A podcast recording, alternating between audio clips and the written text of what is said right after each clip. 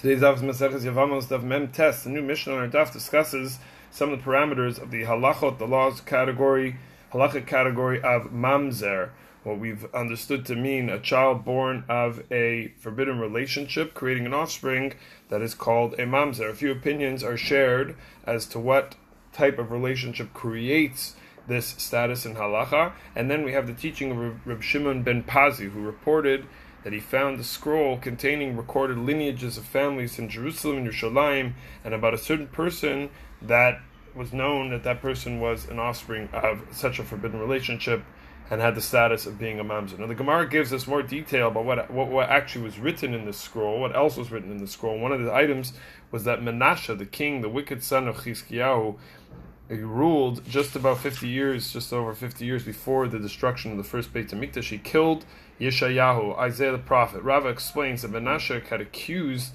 Yeshayahu of being a false prophet, a Navi Sheker. One of the accusations was that Moshe in the Torah had said, Ki lo ha'adam that no one can actually see Hashem, no one can actually can actually perceive Hashem in a sort of a whatever that means, on the, even on a physical or on a spiritual level. There's no no concept of a human being being able to do so. But the Navi Yeshayahu, he said about himself that he saw Hashem sitting on a lofty throne. So how could Yeshayahu have said such a thing? So Yeshayahu realized that no answer would satisfy Menashe from executing him. And at the same time, to defend himself, rather than Menashe killing him out of a justification, would turn the murder into a intentional murder Ritzicha b'mezid, which would also be which would also be problematic. Therefore, Yeshayahu, Isaiah ran away and he hid in a tree using one of the names of Hashem. Menashe chopped down the tree and killed Yeshayahu. But what's the actually the answer to the contradiction? How could Moshe Rabbeinu in the Torah say no one can see Hashem and Yeshayahu say that he did? So there's no contradiction.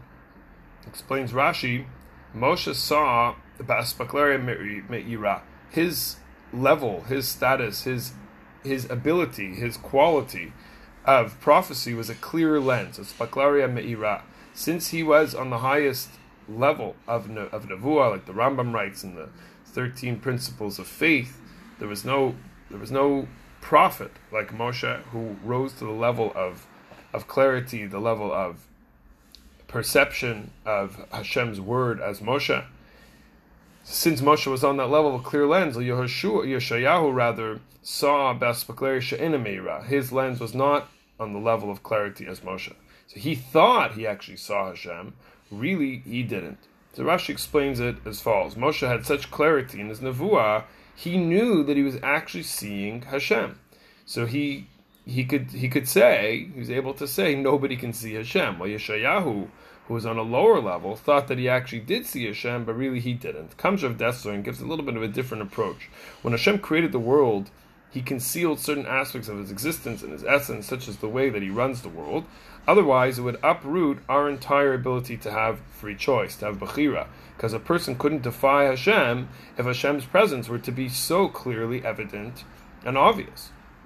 Potential for sin is only available in the world because Hashem concealed himself a person with aspaklari meira like Moshe cannot look into certain things because if they would do so, it would take away their free choice. Whereas a lower level prophet can look into anything since he's not going to perceive anything fully anyway. Writer in his essays in a few places in Kisisa, Tafshinai and Dalad discusses this idea of Dessler and he compared this with contemporary people who make people throw around mystical and Kabbalistic ideas where it was once only in the hands of a few great sages. So those great people knew what not to explore, what not to explore to avoid losing their bechira. They understood. But we who are on a lower level won't fully understand them anyway. So in a way, they're less dangerous. You can go ahead and learn Zohar and go ahead and learn these different mystical Kabbalistic teachings. We're not going to be able to fully perceive them anyway. Explain Rav Dessler. For Moshe to see Hashem, it would remove his free choice. Ani therefore nobody can see Hashem. While for Yeshayahu, he was on a lower level, therefore he could say, Hashem, he saw Hashem. No contradiction. Of course, the lesson of these lofty levels is about humility, which is how Moshe achieved his level of prophecy in the first place. Counterintuitive. But the more one does not consider their own accomplishments and level, the more space one has open for Hashem to enter into their lives.